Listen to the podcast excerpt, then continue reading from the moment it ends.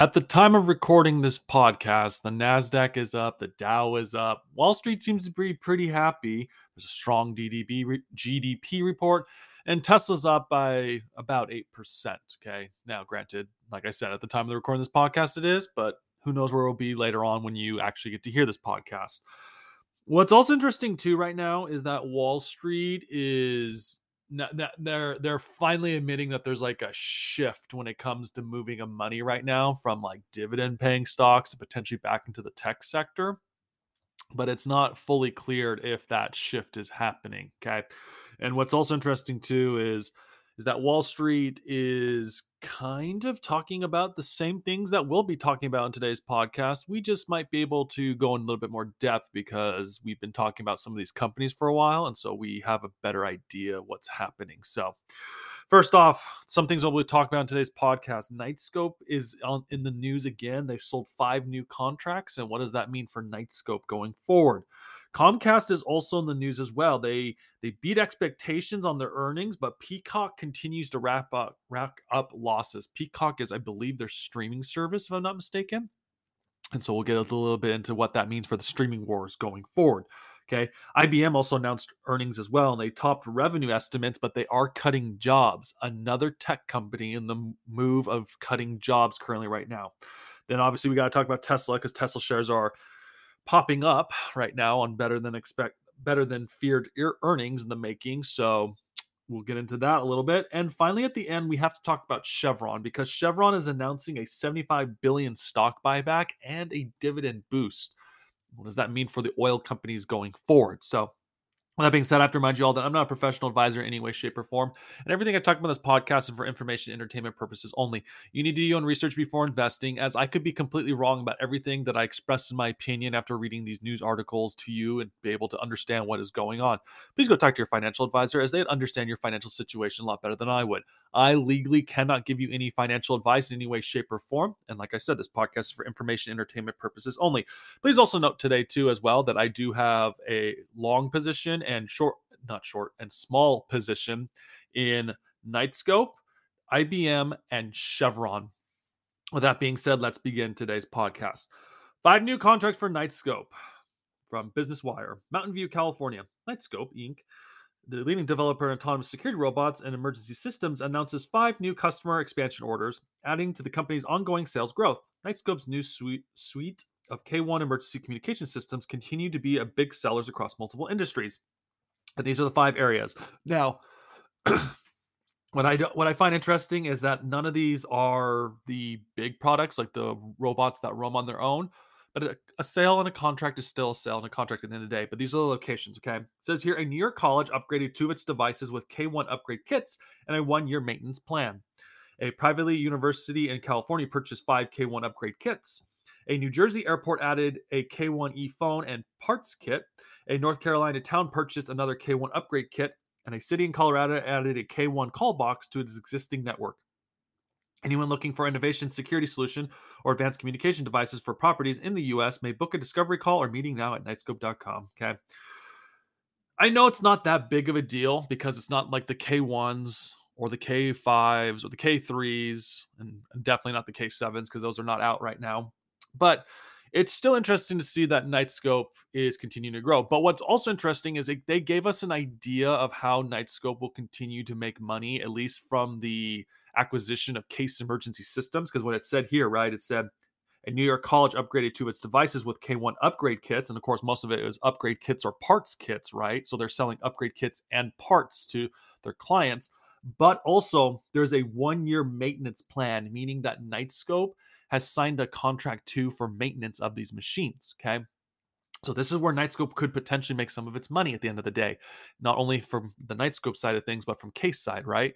They have these other contracts. Because I was wondering for the longest time, like I honestly thought that for the most part, that when Knightscope sold a case emergency system, that it was virtually they sold it, they would obviously repair some of them, right? But how much repair would depend on the device, right? Well, this kind of gives us an idea a little bit how Case made their money in the past, hence why they're probably profitable because of it. Okay. I'm going to say this like I always keep saying this acquisition that Knightscope made for Case was probably the best move in the company's history by far. Okay. I mean, it's not going to be like the big dollars, like when they sell like a K1. The K1 is their K Tower, if I'm not mistaken. And then there's the K1 Hemisphere, which is being sold re- now too. And obviously the K5, which is the robot that moves on its own outside. And then the K3, that's a robot that roams indoors. And obviously the K seven, which will be a multi-terrain one when it's ever released, right? I think the Case seven's a few years away from being released, but it's still an interesting design that they have. But the fact now that it, they're just showing just how smart this move was for buying the company, and you got to remember too, this quarter in particular is a good quarter in the making for Knightscope. Not uh, not crystal ball looking, right? And this isn't financial advice, but this is the quarter where Knightscope actually gets to show to Wall Street, and they won't get to show it until I think May of this year when they have a full 90 plus days under their umbrella of their company, right?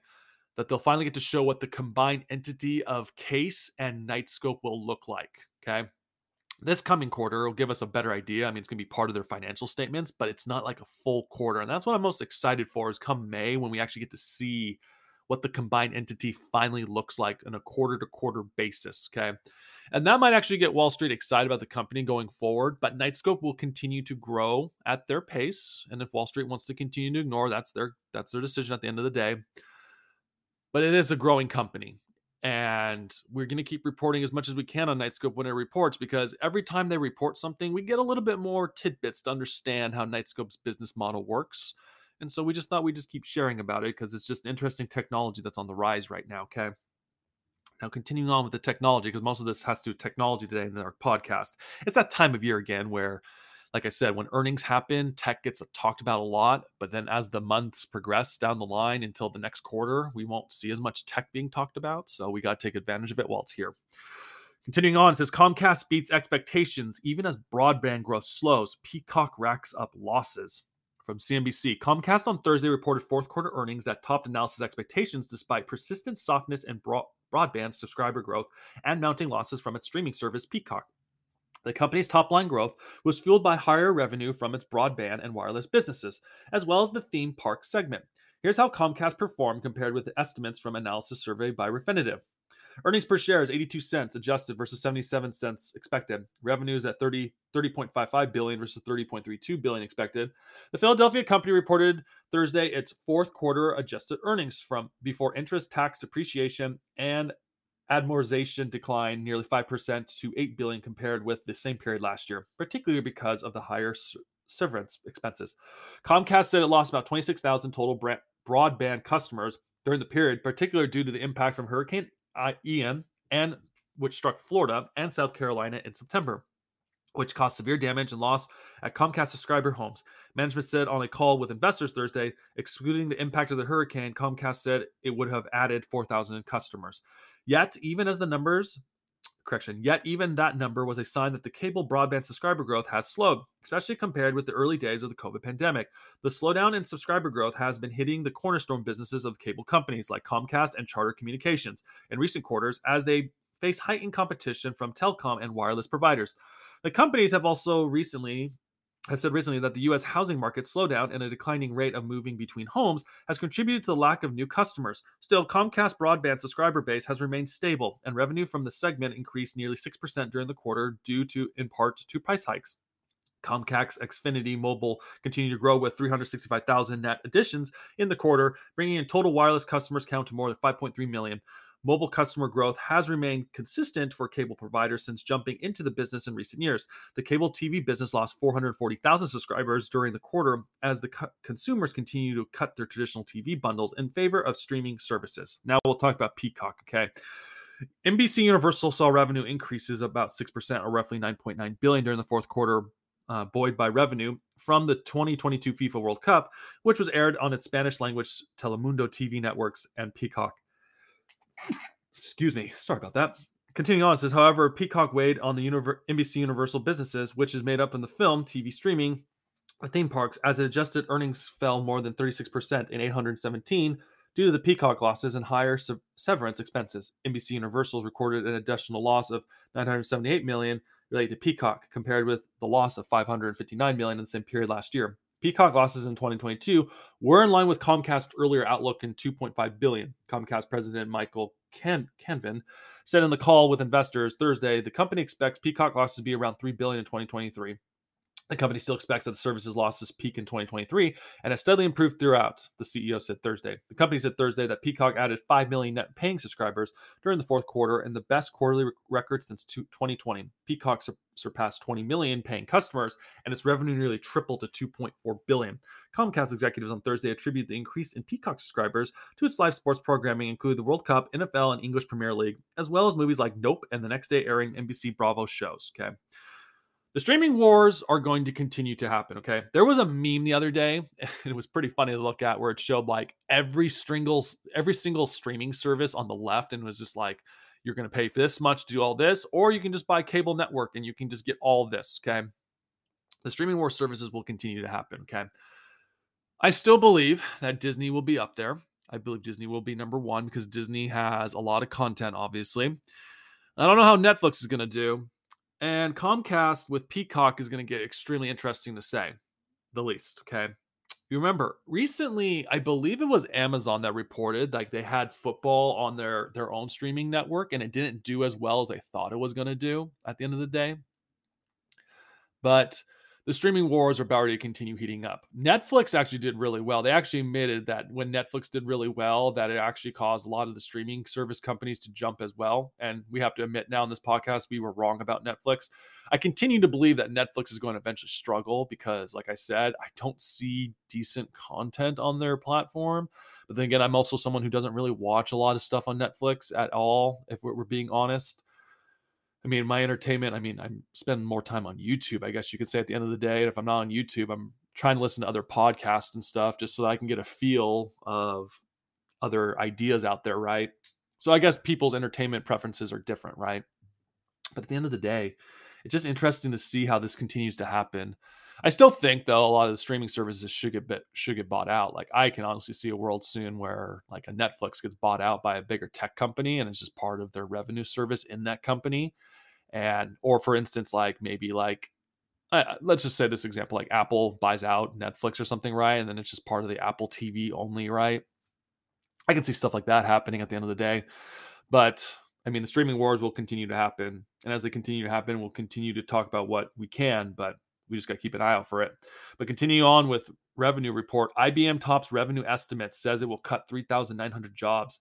IBM reported quarterly revenue on Wednesday that topped analysis estimates driven by higher than expected growth in the company's software and infrastructure segments. Here's how the company did. Earnings was $3.60 per share adjusted versus $3.60 per share as expected by analysis according to Refinitiv. Revenue was 16.69 billion versus 16.4 billion as expected by analysis according to Refinitiv. Analysis had expected IBM's total revenue to decline for the first time in two years, but it ended up being flat, according to a statement. Net income rose 16% to 2.71 billion. On Tuesday, Microsoft highlighted a slowdown in new businesses in December, but IBM CEO said he was not seeing that pattern. "Quote: I see our clients do what they need to do new development the CEO said. The company plans to cut about 3,900 jobs, representing a 1.5% of IBM's workforce. CNBC confirmed Bloomberg's report charge of 300 million tied to the spinoff of Kyndryl and managed infrastructure businesses and its divestiture last year of its Watson healthcare unit. IBM's software segment posted 7.29 billion, which works out to nearly 3% growth and above the 7.12 billion consensus among analysis pulled by StreetAccount. The company picked up 4.77 billion revenue from consulting, up 0.5%, slightly lower than the 4.8 billion consensus from StreetAccount. IBM, IBM's infrastructure segment generated 4.48 billion, up almost 2%, and more than 4.18 billion of StreetAccount consensus. Revenue from IBM Z Systems line eh, of mainframe computers jumped 16%, and the Z16 model became generally available last May. With request to guidance, IBM called for 2023 revenue growth in consistent correction in constant currency Jim Kavanaugh, IBM's chief financial, said on the conference call that it would be prudent to expect it to be on a low end of its model for mid-single digit revenue growth and around 10.5 billion in free cash flow. In 2021, IBM announced a goal of delivering 35 billion of free cash flow between 2022 and 2024. That's a lot actually. That's pretty that's pretty interesting. Continuing on, and in 2020, 2022, free cash flow totaled 9.29 billion.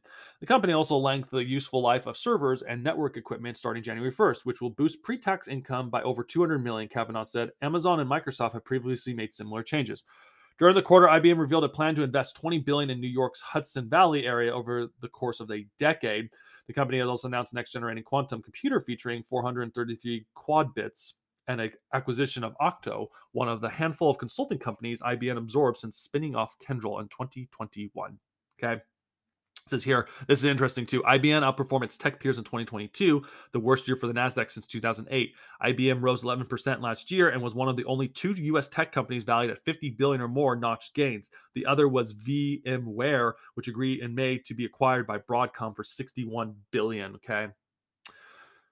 IBM continues to turn around their story in some way, shape, or form. I still firmly believe the former CEO of Red Hat needs to take over as IBM CEO, but that his day might be coming. And when that day comes, that is a company that you want to be on the eye out for. But IBM continues to do well. Okay.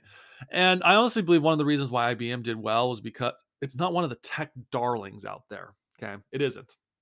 Wall Street loves like the Apples, the Googles, the Microsofts, the the Metas, you name the company, they love it. Well, I guess in this case, it's not Google, it's really Alphabet. I have to get it right. Okay. But they do love those tech darlings, the high growth ones. And IBM's not really a high growth company, but IBM is a potential safe place sometimes, right? IBM will continue to grow. Okay. I think the best analogy for IBM was it was a large ship and they had to turn around how the company was doing. And that might be the case of where IBM's heading towards right now. So it'll be interesting to see when the tech sector does rebound how much IBM gets loved or hated based off how their other tech sectors do, because this might be the start to understand what might be happening at IBM in the future now. Okay. It says here Tesla shares pop on better than feared earnings results, demand outlook. From CNBC, Tesla share rose as much as 11% on Thursday morning after beating on the top and bottom line, despite mixed analysis sentiment from the electric vehicle maker outlook. Tesla cut prices at the end of 2022 into 2023, a move that seemed to have sparked demand. Musk offered a caveat but optimistic outlook for the production 2023. If it's a smooth year without some big supply chain interruption or mass problem, we have the potential to do 2 million cars this year. I think there would be demand for that too, Musk told analysis. Thus far in January, we've seen the strongest orders year to date than ever in our history. We're currently seeing orders of almost twice the rate of production. Tesla CEO Elon Musk said on the investor call Wednesday. Tesla reported automotive revenue of 21.3 billion in the fourth quarter and adjusted earnings per share of $1.19. Analysis were mixed on the response to Tesla's report. Something for bulls and bears. The headline from Bernstein Thursday's morning report read Bernstein noted that it remained torn on Tesla stock and reiterated its underperform rating. Morgan Stanley Adam Jonas was more san I think it's sanguine, re- reiterating an overweight rating from the $220 price target. Better than feared, wrote Canaccord. An analysis from George from George, and I'm not going to bother saying this guy's last name. In a Wednesday's night report, Canaccord maintained its buying rate at $275 price target. Tesla did not issue new guidance, but noted in its earnings release that it planned to grow production as quickly as possible and align with a 50% compound annual growth rate target we began guiding in early 2021. Okay. This doesn't surprise me. Okay. And honestly, remember, China is opening back up and some of Tesla's factories are in China. So if there's demand again, it means uh, it gives, this gives us an idea. In fact, there was a report yesterday, and I wish we had talked about it, but there was other things to talk about. But it was talking about the East and West Court, West Coast ports, and it said the East Coast had like its biggest ever. I don't know if it was like quarter or something like that, but it said that the West Coast ports were not that far behind. Okay. If China's reopening again, Tesla will probably do well. And all I'm saying, this isn't financial advice because t- people in China, I believe, love the Tesla car in some way, shape, or form. I mean, they also have NIO in their country as well. So, I mean, they just love their cars there in some way, shape, or form. But they were talking about the ports in particular, and they said that the West Coast port was back on the rise and it was coming back fast and strong. So soon the East Coast ports are not going to be as big when it comes to trade as much, but the West Coast in the United States is starting to come back, which means China is virtually reopened in some way, shape, or form. Which means Tesla might be doing well going forward, which means their manufacturing plants, just a thought right now, I think their manufacturing plants are up and running if Elon believes that right now. And if there's like the strongest demand as well. Now, granted, not all Tesla cars are being sold to China. Maybe there's some being sold in the United States and Europe, but we don't have that report. I just know that report from yesterday. They were talking about the ports. I really should have done a segment on it yesterday, but live and learn, I guess. But what is going to be interesting is if China is reopening and and we're talking about this, that means there's going to be huge demand for oil. Okay, there will be, and Chevron is actually giving us an idea of where oil companies are going, well, at least for their segment in the making. But this isn't financial advice, obviously. We're just going to be talking about this. And there probably will be some pushback. And we'll get into that in a second, okay? It says here Chevron announces 75 billion stock buyback and dividend boost. Energy giant Chevron announced a 75 billion stock buyback program and a dividend hike on Wednesday evening. Shares of Chevron were up more than 2% in extended trading. The buyback program will be effective on April 1st with no set expiration date, the company said in a press release. The dividend hike increases Chevron's per share payout to $1.51 from $1.42 that will be dis- distributed on March 10th. Chevron's market cap was roughly 350 billion as of Wednesday market close, meaning that the buyback would represent more than 20% of the company's stock at the current prices. The buyback plan follows a 25 billion plan enacted in 2019. The old plan was terminated at the end of March for the third quarter of 2022, the most recent quarter that Chevron had reported. The company repurchased 3.75 billion of shares. The new buyback plan comes as massive year of energy stocks as a reopened US economy and Russian invasion of Ukraine combined with combined to drive oil and gas prices higher in 2022. Chevron reported more than 12 billion in free cash flow and 11 billion in net income in the third quarter alone. Shares of Chevron rose, more than 50% in 2022, even as the broader stock market declined. Okay. Continuing on, says the financial success of energy companies has led to the criticism from politicians, including U.S. President Joe Biden, who threatened higher taxes on energy companies for last year for the war profiteering. Chevron CEO Mike Wirth told CNBC in December that the company was in contact with the Biden administration on variety, variety of issues. Continuing on, says our goal is to stable markets and the prices that are affordable for the economy is something we share. How we get there sometimes, we have different ideas. Wirth said on Squawk Box. Okay. This is all I'm going to say. Okay. Oil companies will be attacked again. Okay. Because think about this. We just read about Tesla about how they're expecting a huge demand for their cars for the most ever. Now, granted, it could have been because they cut prices for the car. And I've seen some people on social media complain by the fact that they're like upset that they already bought their Tesla car and then Tesla slashed prices. I mean, it's just how things go sometimes. But I will say this if China's economy is opening up, the demand from oil in China or just energy in general is going to be huge. Okay. If they are completely reopened, like, and I will keep saying this until I, I guess either I'm right or I'm wrong at this point.